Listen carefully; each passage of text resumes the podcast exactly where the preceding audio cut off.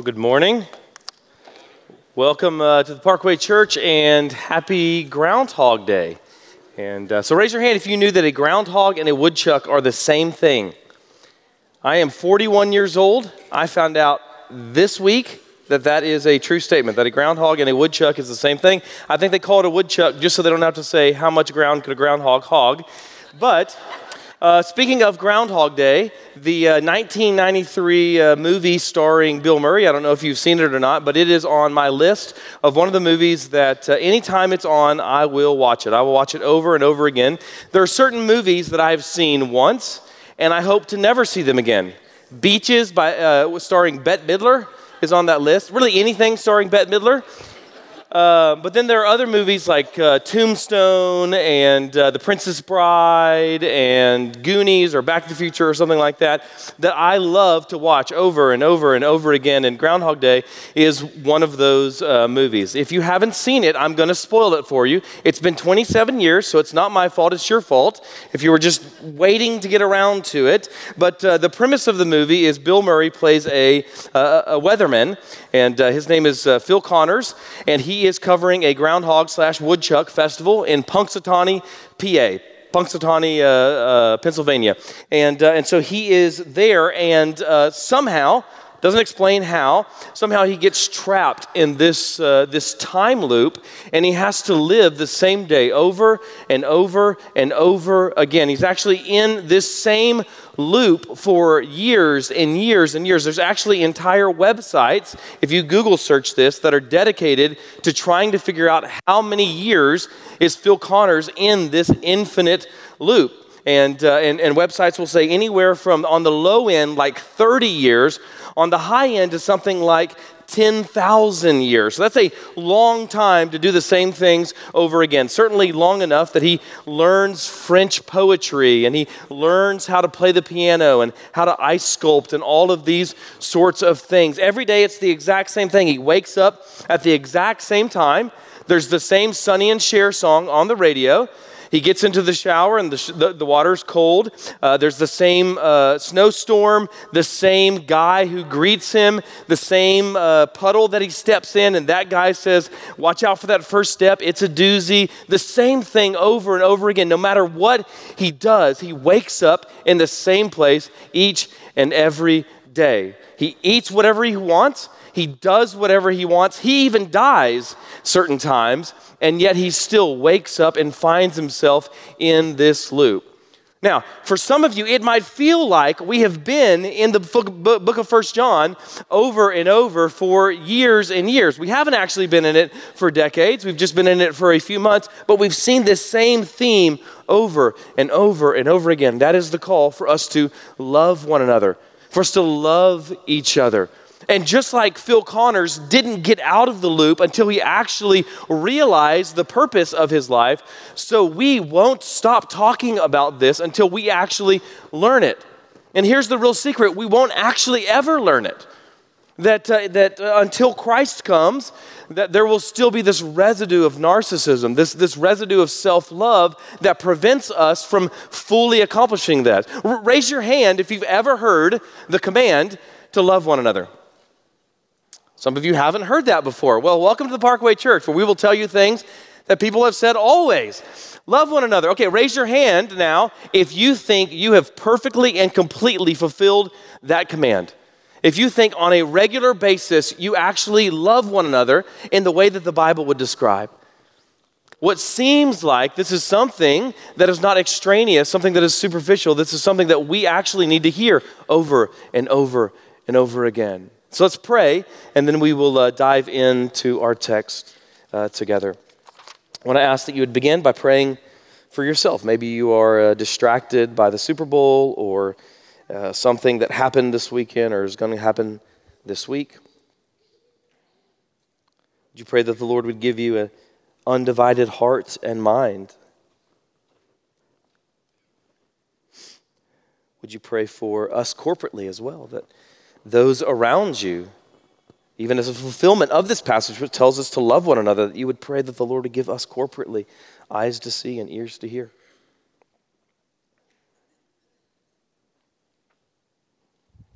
And then would you pray for me? spiritually for boldness and faithfulness, but also physically. I, have practiced this sermon multiple times, and my voice has never held out as I've been kind of fighting some sort of cold or something. So, Father, we ask for your grace and your mercy. We confess that we can't fulfill any command that you have given us apart from the grace of your Spirit. And so we pray, Holy Spirit, that you would actualize this love in our hearts and that you would empower us to actually love one another, that we might have affection and desire, and that we might be diligent to actually serve one another because you have served us in your Son. And so we pray these things. You're a good Father who gives good gifts, and so we pray it all in Christ's name. Amen. Well, as, uh, as we just read, we will be in 1 John chapter 4. And uh, today we're looking at verses 9 through 12. Look at uh, verse 9 here, uh, where John writes In this, the love of God was made manifest among us, that God sent his only Son into the world so that we might live through him. On the, uh, on the news the other day, I saw uh, a picture of a cloud, and, uh, and the photographer had said that uh, it, this picture to her represented uh, Jesus uh, showing his love and holding out his arms. And so I looked at the picture, and what did I see? I see what looked like a big snake squeezing its prey. That's the problem with getting your theology from a cloud, right? It's not all that objective, it's not all that helpful. We all recognize how silly it is for us to base our certainty, our confidence, our assurance of God's love on the uh, particular shape of a particular cloud. And yet, oftentimes, we do something that's just as silly, just as subjective.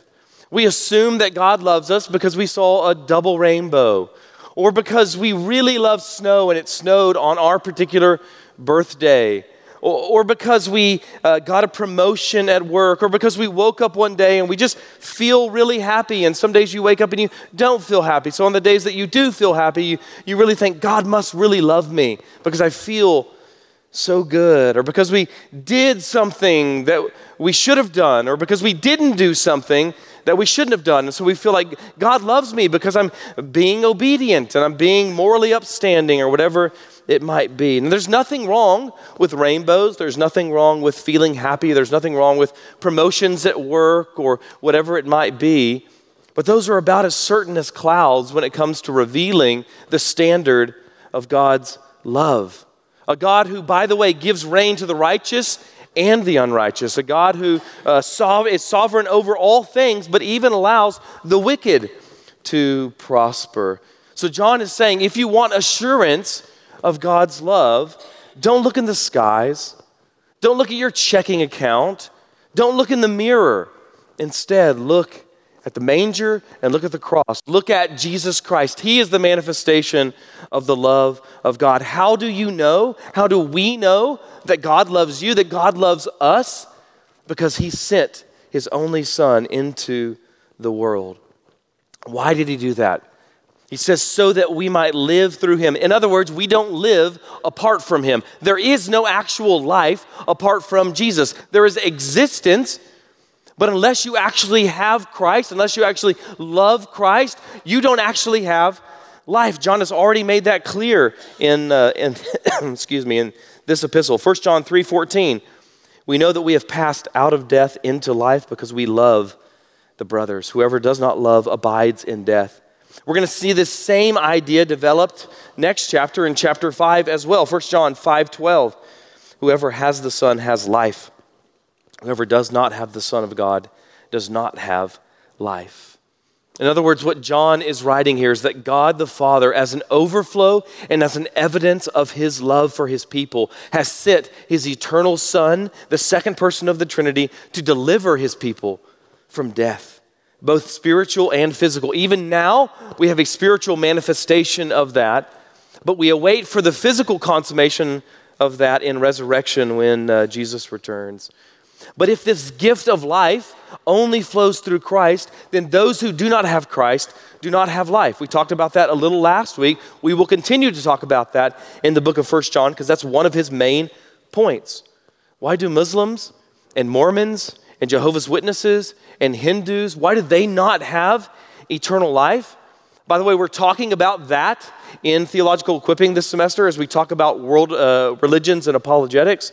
But the short answer, according to this passage, is that they reject the love of God by rejecting the Son of God, who is the realization and demonstration of that love. So, in order to understand the implications of that, we need to keep reading. Look at verse 10. In this is love, not that we have loved God, but that He loved us and sent His Son to be the propitiation for our sins. There's a, uh, there's a comedian, one of my, my favorite uh, comedians, who once told a, uh, a joke that goes something like this. He said, I saw a commercial on late night TV, and in that commercial, they said, Forget everything you know about slipcovers. So I did. And it was a load off my mind.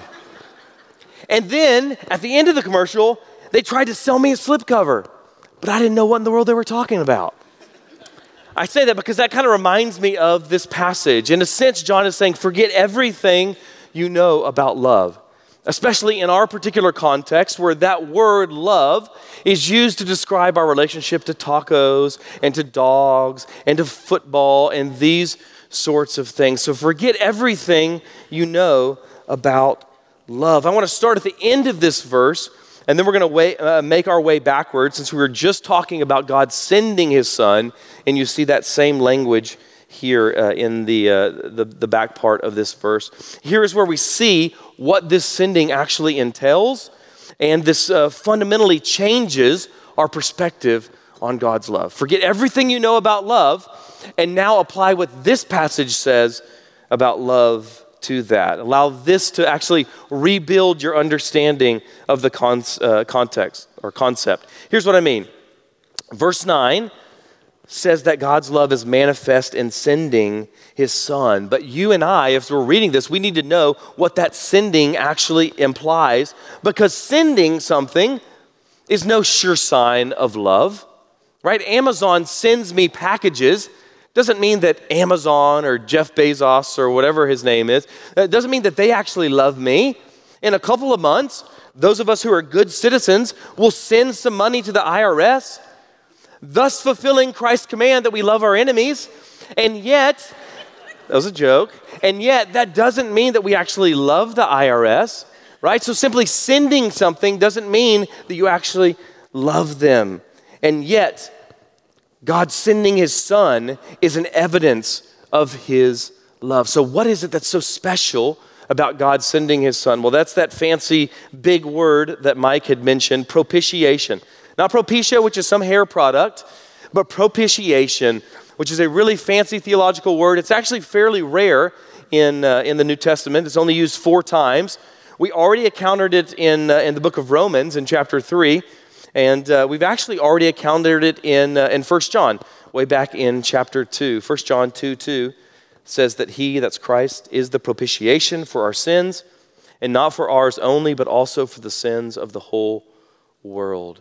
So, what is propitiation? Well, there are two related theological terms having to do with what Christ accomplishes uh, on the cross, having to do with what uh, Christ accomplishes in regards to our uh, atonement. The first is the word expiation. Uh, expiation. Expiation has to do with the removal of sin. You and I are sinners. God forgives us, He removes our sin from us. The second word is related. The second word, though, is propitiation. That is not the removal of sin. That's actually the removal of God's wrath, the satisfaction of God's wrath. And those are different concepts. Excuse me, let me cough first. Uh, those are different concepts, but they are related concepts. Like bread and wine are intended to go together in communion, like faith and repentance are intended to go together in salvation. So, expiation and propitiation are intended to be inseparable truths, inseparable gifts or blessings or, or, or accomplishments of Christ. And so, both are important, both are necessary. What do I mean by that? I, I mean that forgiving our sins, which is expiation, is of no help if God's wrath is still directed at us. If you're still under God's wrath, it doesn't matter if your sins are forgiven. And likewise, satisfying God's wrath, which is propitiation, is of no help if we're still accounted as sinners. So both are necessary. They are inseparable. They are indivisible. They are complementary truths. So here we see how God's love is manifest. And we see the relationship between sending and his love, not merely in sending his son, just generically, but the way God's love is manifest is in sending his son as a substitutionary sacrifice, as a propitiatory sacrifice, sending his son to be slaughtered, sending his son to satisfy his right and just wrath, the right and just wrath of a holy creator directed at unholy creatures such as you and me. As some people like to talk about faith without repentance, some people also like to talk about expiation without propitiation. So, also, some people like to talk about God's love apart from his wrath. They love to emphasize the love of God, but they neglect the wrath of God. The, uh, the, the, the, Packers quarterback, Aaron Rodgers, uh, recently was in the news and he was talking about how he was influenced by a guy named Rob Bell, who used to be uh, kind of a Christian pastor, but he's kind of departed from the faith. And, uh, and so Aaron Rodgers was talking about uh, how he couldn't conceive of a God uh, of wrath he couldn't conceive of God having uh, a judgment and condemnation and doctrines like hell and so forth, because to him it seemed to contradict the love of God. But notice the irony from this passage. Not only does God sending his son to die for us and to satisfy his wrath, uh, uh not contradict his love, it actually exemplifies his love. It demonstrates his love. God's wrath and the satisfaction of his wrath and propitiation is not something that you and I should be embarrassed by. It's something that we should emphasize. It's something that we should exult in. It's actually the only ground of our hope is that God's wrath is satisfied towards us. So with that in mind, we can now realize what he means in the first part of the verse where he writes, "In this is love." Not that we have loved God, but that he has loved us. Look at that phrase, not that we have loved God. Think about that for a second. Think about what John is saying that the demonstration, the definition, the description of love is not manifest in the way that you love, whether it's the way that you love your spouse or you love your child or you, uh, uh, whatever it might be, that you can't look to yourself for a demonstration of love. Last week we read that love is from God. In other words, uh, we cannot look to ourselves for a demonstration or manifestation or defi- uh, definition of love. Your love, my love, our love is but a shadow. It's a faded picture of the real thing. It's a copy of a copy of a copy. All of your worship, all of your good works, all of your expressions of love for God and for others is uh, going to pale in comparison to this demonstration of love that God demonstrates in the cross. The love of uh, God manifest in Christ. Your love, my love, our love is uh, fickle, it's frail, it ebbs and flows, it, it dissipates like a mist or like clouds in the sky. His love is unchanging, His love is fixed. So I want you to notice a few implications of this First, notice how, uh, in a sense, we are continuing to build out uh, the outworking of the definition or the description of love that we've mentioned uh, before. A few weeks ago, Zach talked about love and, uh, and said that love involves doing what is best for someone. So, how does God love you? By doing what is best for you, by removing sin, by removing guilt, by satisfying his wrath that we might be delivered from death and judgment and have, might, might have life and joy. God does what is best by giving what is best, namely Himself. So that was a couple of weeks ago. We said, What is love? Love involves doing what is best for others. And then last week, Jared kind of uh, added an addendum onto that uh, description or definition of love. And he says it's not merely doing what is best, but it also involves uh, uh some, some degree of feeling uh, and so that love entails a warm regard or concern for others as you do what is best for them. And so we saw uh, that there is action, but there is also affection. God is not apathetic or indifferent to his children. And so then we come to this text and we actually see we can add another addendum onto that. So I want to do that, add one more qualifier. So, what we've already said love entails a warm regard or concern for others as you do what is best for them. But I want to add this little uh, phrase there by sacrificing or giving of yourself for them. That's what we see here that love is costly.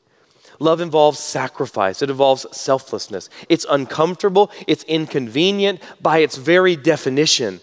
We'll talk more about that in a little bit, but that's the first thing that I want you uh, to notice this outworking, this expansion of this definition or description of love. But the second thing I want you to notice is notice what that implies about us and notice what it implies about God. If the only thing that can actually make you right is propitiation, then what does that imply about you? That implies that you are not good. You are not worthy. You are not meritorious. You are bad. You are wicked. You are evil. We are by nature, according to the Bible, children of wrath. So, what does that actually imply about God's love? That's not something for us to run from. That's something for us to run into because it helps us see more clearly the nature of God's love. It means that God doesn't love the unlovely. Uh, I'm sorry, God doesn't love the lovely because no one is lovely apart from Christ. It means that God loves the unlovely, which is good news for you and me because we are not lovely. It's relatively easy to love those who love us, to love those who are worthy of our love. It's easy to love your kids or your spouse or your parents or whatever it is. It's hard to love those who are unlovely. And yet, God says, the, Bible says that God loves even his enemies, while we were dead in our trespasses and sins. It's altogether different for us to love those who are unlovely, and yet that is exactly what God has done. And that is what this passage is telling us to emulate. We're halfway finished. Let's keep going. Verse 11 Beloved, if God so loved us, we also ought to love one another. I was at a, uh, a church conference about 15 years ago at a previous church and, uh, and a leading evangelical scholar made the uh, not so shocking statement that Jesus tells us to love our enemies. Raise your hand if you've ever heard that. Jesus tells us to love our enemies, right? Great. Simple Christianity 101, but uh, that's not the end of the story. If that was the end of the story, it'd be like this worst sermon anecdote ever, right? Some guy told us to love our enemies. Great story, Jeff. That's not the end of the story because uh, after this guy had said that, uh, he opened it up to Q&A and, uh, and this guy, this other guy, stood up and he grabbed the mic and, uh, and he said, So you're saying that I have to love my enemies? I don't know why I went into that voice, but that's kind of the voice that he had. Well, I'll tell you what, that's kind of what he sounded like. If some terrorist came in here with an AK 47 trying to shoot up the place, I'm not thinking twice about taking him down. And then, I kid you not, he actually did this. He looked around the room in a real Leroy Jenkins sort of moment. He yelled, Who's with me? And I thought, he thought this place was going to erupt, but instead it was like crickets, right? Here's the problem that we had is that we didn't know who this guy was. There were no terrorists in here. There were no AK 47s, and this guy hadn't said, hey, if a terrorist comes in here, you just have to let it. it. Nothing was actually relevant to what he had said. It was all really, really confusing. Well, that's the thing about telling us to love our enemies, or even for us to love one another, the human heart is really good at coming up with exceptions. You don't have to mention all of the exceptions, you just naturally think of all of these exceptions that come up, which is why this command coming where it does in the actual flow of this particular text and with the motivation that it has is so brilliant. Think of all the potential exceptions. Maybe even now you're thinking of some. Jeff, you say that we should love one another, but, and something fills in that blank for you. I'll love those, but I'll only those, uh, love those who love me. But let me ask you a question Is that how God loves? No. He loves those who hate him the Bible says that uh, before you are born again, your disposition toward God is not love, it's not even neutrality, it's actual antagonism, it's enmity, it is hate. You in your flesh hate God. God doesn't love those who love Him, He loves those who don't. I'll love those who are lovable. We already talked about that. Is that how God loved? No, God doesn't love those who are lovely. God loves the wicked and the evil and the uh, depraved. I'll love those who make it really easy on me. Is that how we see God do it? No, God gives His own Son. It's costly, it's sacrificial, it's selfless. So, John has already, when we get to this command, John has already exposed the excuses of the human heart by showing us what love actually entails, so that by the time he actually gives us the command, we have no apologies, we have no exceptions, we have no excuses to actually hide behind. In a sense, this should be really freeing for us. This should be really freeing for us because it means that we don't have to wait on another in order to love them. You don't have to wait on someone else to see if they merit your love because merit has nothing to do with it. You don't have to see how they're going to respond to your love because their response is not the point. Your love is the point. You're free to just love regardless of how someone responds. 99 times out of 100, when we are counseling couples going through marital difficulties, one of them will say something to the effect of, uh, I can't love this person because they don't do this.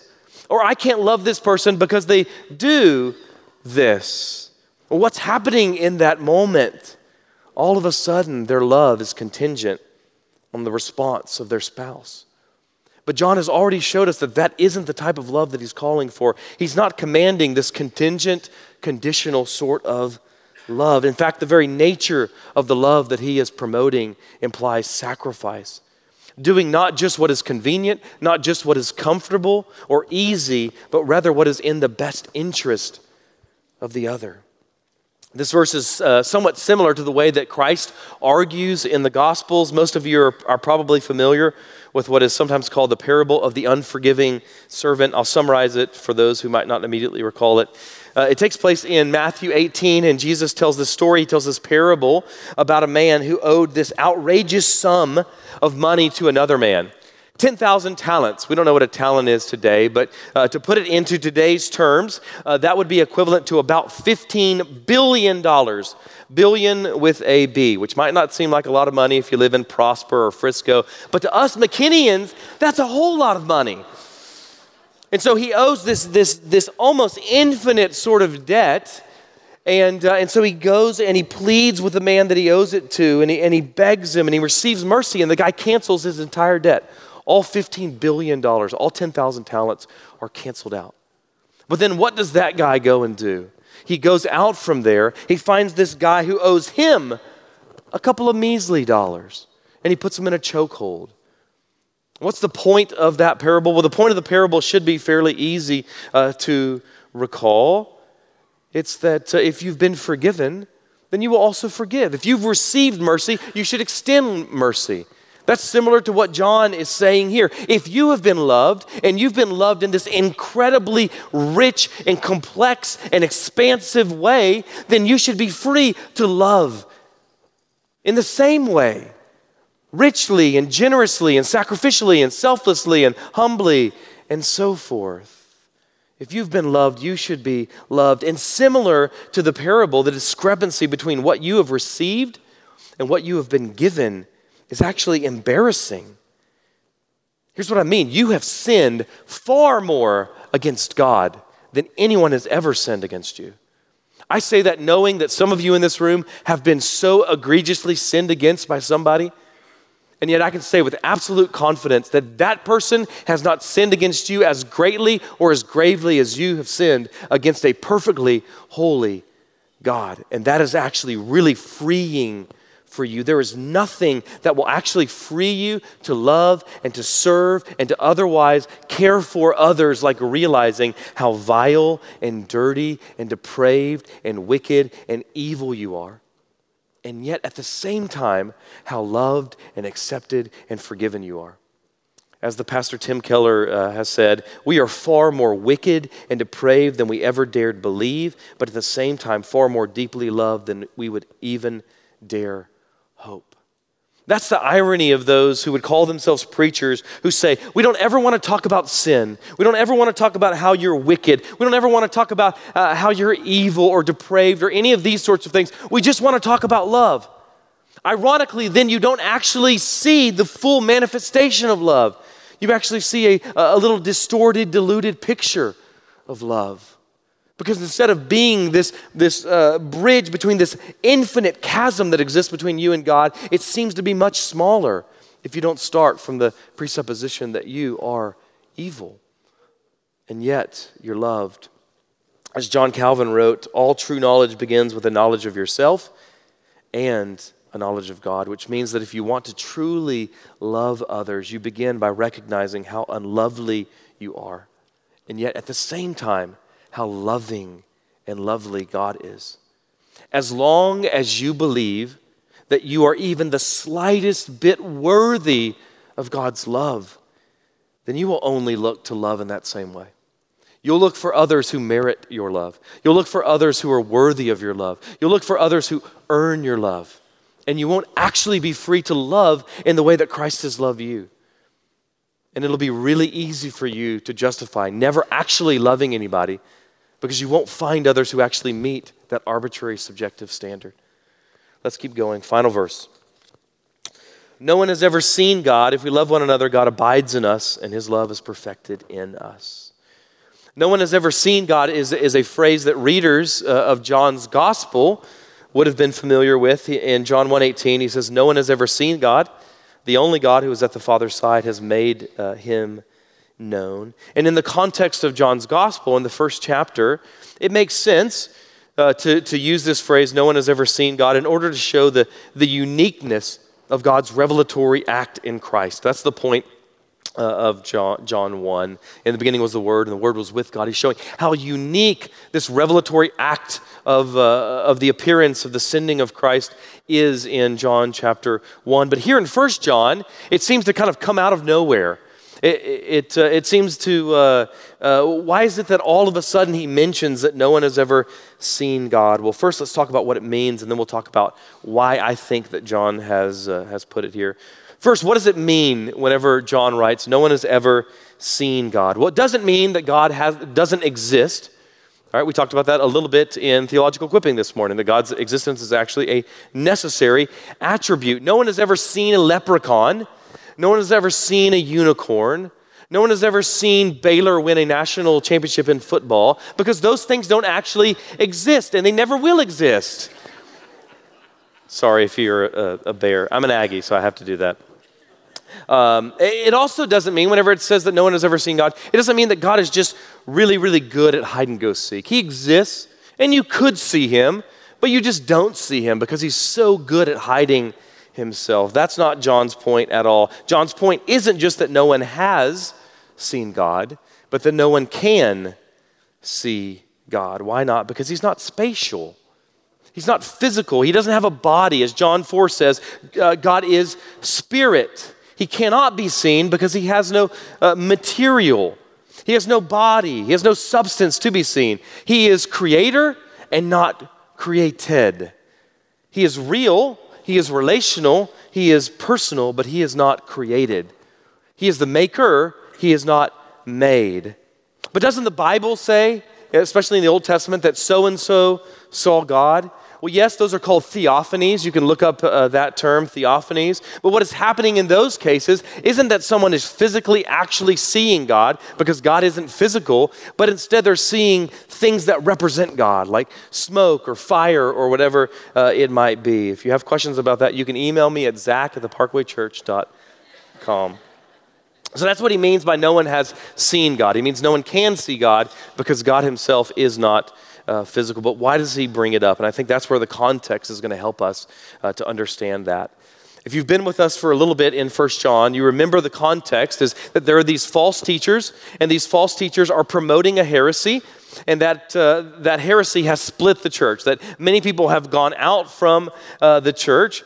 So be, it would be really nice if there was a, a way to distinguish false teachers from true teachers, false Christians from true Christians. And so John gives us actually three litmus tests throughout uh, the book of First John. He gives a theological test that those who know and love and trust Jesus believe certain foundational truths.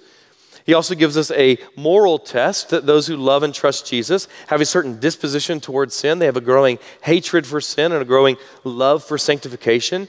And then there's also a relational test that uh, those who love and trust Jesus also love and trust the body and bride of Jesus. They love the church, they love one another. So he gives us these three tests, and these uh, three tests are cyclical. They're woven throughout the book. He doesn't just give each one one time, he actually gives them in a, uh, a series.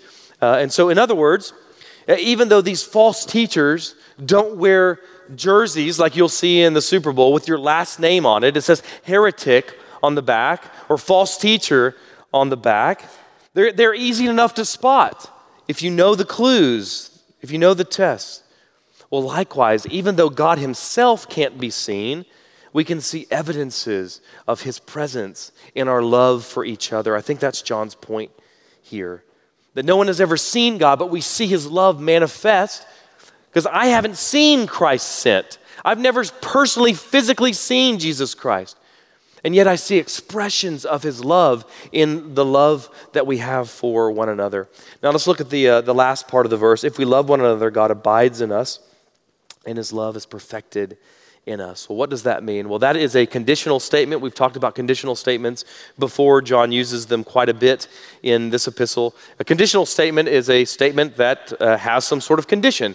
If this, then that is a conditional statement. The if is the condition, the then is the, uh, the outcome of that condition. If we love one another, God abides in us. Well, what does that mean? Does that mean that God's love uh, for us or that God's abiding in us is somehow conditioned, uh, conditioned by or contingent upon our love for one another? That's how we often use if then statements in everyday sort of, uh, of life. When I tell you, if we keep growing as a church, then we need to buy new chairs. Then I'm using that if then sort of statement in that way. Our growing is the cause of us buying more chairs. This isn't Field of Dreams. If you build it, they will come sort of idea. Our growing is the cause, and buying new chairs is the effect. But that isn't the way that John is using the condition here. Think of the sentence if I have a cough, then I am sick. All right? In that sentence, my cough is not the cause of my sickness, it's an evidence of my sickness. And that's the way that John is using uh, this conditional statement here. Why is that important? Why is it important for you to recognize the way that this conditional statement is used? Because otherwise, it makes God's love for you dependent on you. And that is a huge distortion of the gospel that will plague you for the rest of your life. It will shackle you to an impossible standard. All right? It would imply that God's love for us ebbs and flows as our love ebbs and flows. Second, what does it mean that God's love is perfected in us? Well, the word perfected could also be uh, translated as uh, completed or fulfilled, even. God's love is fulfilled in us, might also be a translation. It's as if God's uh, people are instruments, or God's people are vessels through which his love flows to his people that it flows through me to you, through you to me, and, uh, and so forth. As we love one another, God's love is manifest among us. Let me give you an illustration that might help. The other day, my daughter had completely trashed her room. There were books, there were dolls, there were toys that were completely strewn about. You know those pictures of uh, an area where the floodwaters have dissipated? That was my daughter's room, right? And so I come in from work. My, my wife is in the kitchen and she is cooking and she's watching my uh, seven month old son. And, uh, and meanwhile, my daughter has just had free rein in her room and uh, it's just complete uh, rubble. And so I see that and I know that's not going to be good for Casey to see. She's not going to be happy about that. And so I, uh, I take Larkin and I sit her down and I say, Hey, baby, because we love mommy, let's clean our room. She said, Okay, daddy. And so she goes, she's three and a half. She's not like, uh, you know, 18 or something. And, uh, and so she's three and a half, which means that it wasn't a great job cleaning the room. Books were out of order, things were stuffed in the wrong drawer, things were thrown in the closet. But just in general, it no longer looked like uh, you know floodwaters had dissipated. It, it, looked relatively clean. It looked relatively uh, orderly. And so a, a little bit later, Casey actually walks back there and she sees it, and she feels loved. Yeah, on, on one hand, she feels loved by Larkin because Larkin would go through all of this. But on the other hand, she also recognizes in three and a half years, Larkin has never cleaned her room just on her own. So, what does Casey know? Casey knows that I sat Larkin down and asked her to clean the room. So, she doesn't just feel loved by Larkin, she feels loved by me. I think that's part of the point that John is making here. That as we love one another, it's not merely a demonstration of our love for one another, it's actually a demonstration of God's love for us that God's love for us is flowing through us to each other. I think that's what John is getting at here. By loving each other, we manifest the love of God to each other and thus get a small, little, slight glimpse of the glory of an unseen God. That's the basic overview. Uh, overview. That's the thrust of 1 John 4 9 through 12. And to, to begin to kind of wrap up, I want to talk what, what do we do about, uh, about this? What are the implications? What are the applications of this text. And so I want to talk about two, just two implications or two applications of the text. The first should be somewhat obvious that is, that we are to love one another. It sounds simple enough, it's a, a really simple statement. And yet it's not. After all, we've said it dozens and dozens of times. If you've been in church for any period of your life, you've heard this hundreds and hundreds and hundreds of times. If you've read the Bible, you've read this dozens and dozens of times. And yet, all of us at the beginning said, I haven't accomplished it. I haven't fulfilled this. I haven't completed this. And you won't until Christ returns and removes that residue of sin. This text is really difficult to preach because it can't be summed up in one particular sort of command. That's what we all want. We all want a, a rule. Rules are easy, right? Give 10% come this many weeks a year. Don't punch someone in the face, right? We like rules because they're really easy. I did or didn't punch someone in the face. So I know whether or not I was actually obedient to it. But how do you actually apply a text like this, which is so all encompassing? Every single minute of every single day is under this banner of loving one another. It is holistic. So, in a sense, it's really difficult to preach because there's not just one application I can give you. There are, if there are 400 people in this room, there are 400 different applications of this text that are necessary. So, the frustrating thing about this text, and indeed this command, is how utterly holistic it is. The flow of the text is basically saying that God has loved you by giving his son in order to give you life so that you would love others by laying down your life in humble service. And there are infinite applications of that. So think about the ongoing description of love that we've considered over the past few weeks. Think of all of the little practical nooks and crannies within that. First, the phrase love entails a warm regard or concern for others. So ask yourself this question Are you cultivating that? Are you cultivating a love for others? A, a genuine affection, sympathy, compassion, pity, desire, these feelings, are you actually cultivating them for others? Or are you relatively apathetic to the needs of those around you? I have no, uh, no doubt whatsoever that you have a warm regard or concern for someone, your child, your spouse, your parent, whatever it might be. But look around the room. Actually, look around the room. These are your brothers, these are your sisters. This is the one another that this text is telling us to love one another. It's not just about your biological family, it's about your spiritual family. The people that God has given to you for the uh, mortification of your flesh, that you might die to yourself. We, the church, are the one another that's mentioned here. Next, that phrase, as you do what is best for them. So even if you don't have the feeling, are you doing the action? Do you do the action even if you don't have the affection? Maybe you're not in a place where you feel those feelings for others.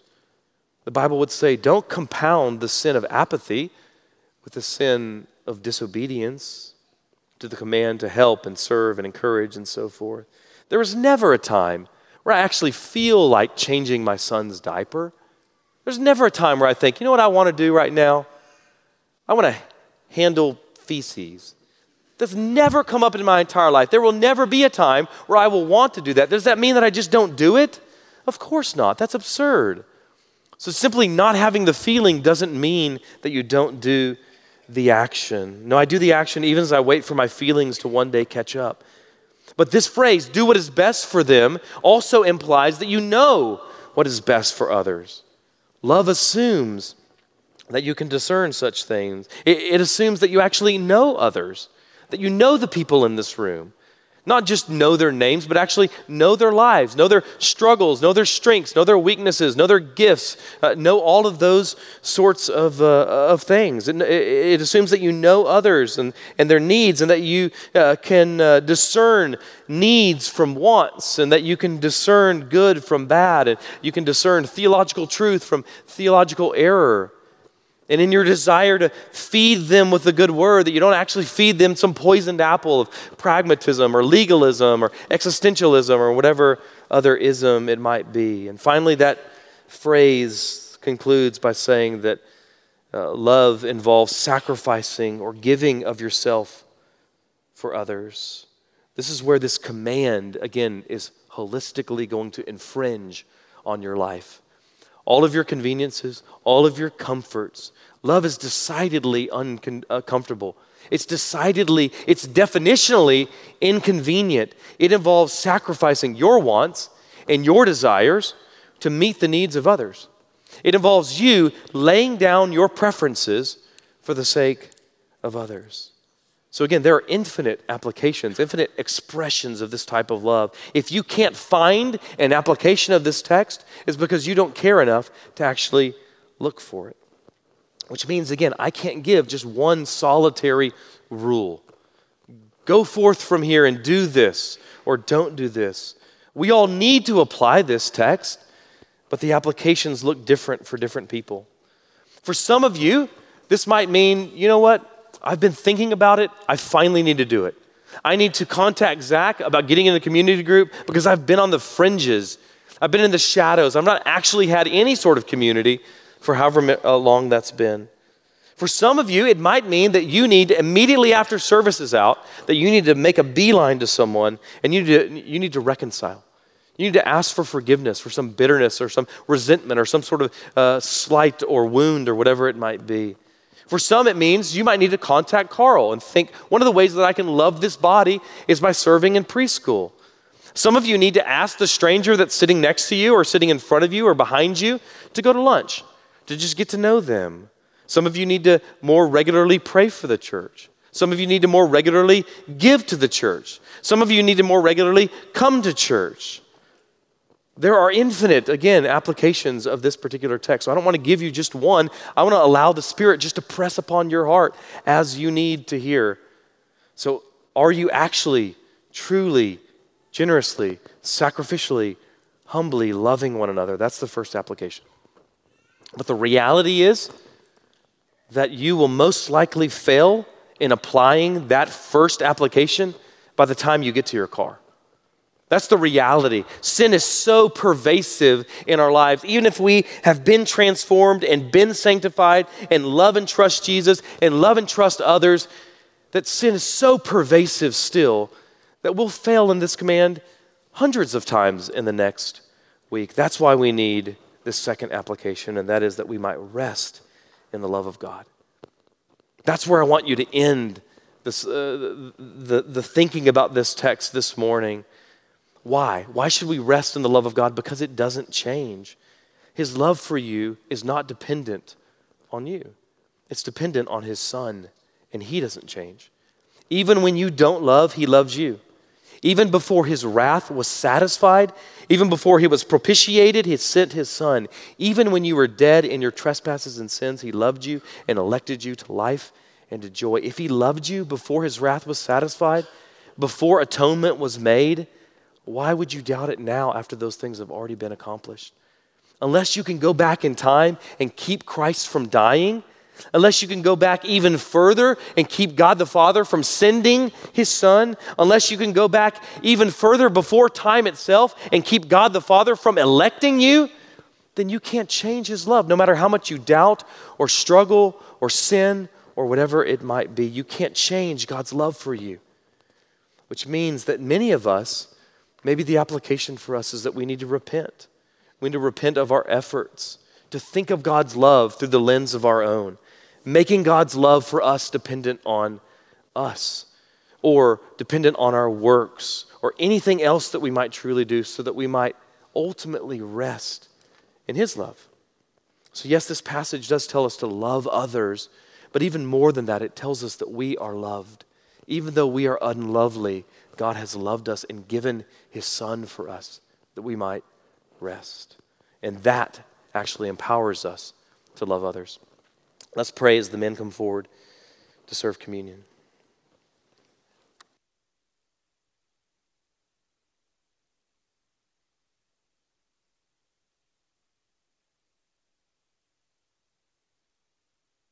Father, I thank you for uh, your word. I just confess um, it's hard. It's, it's easy to uh, to figure out what John means here, and it's easy to understand that we should love one another, and yet, in our own strength, it is utterly impossible for us to fulfill this command. And so, I pray that you would empower us to do that, but at the same time, I pray, Lord, that our hope would not be in our fulfillment of this command, but in the fact that you have fulfilled all of the commands for us in your Son. Help us now as we focus on Christ in communion. We pray these things because you're good and you do good. So we pray in Christ's name. Amen.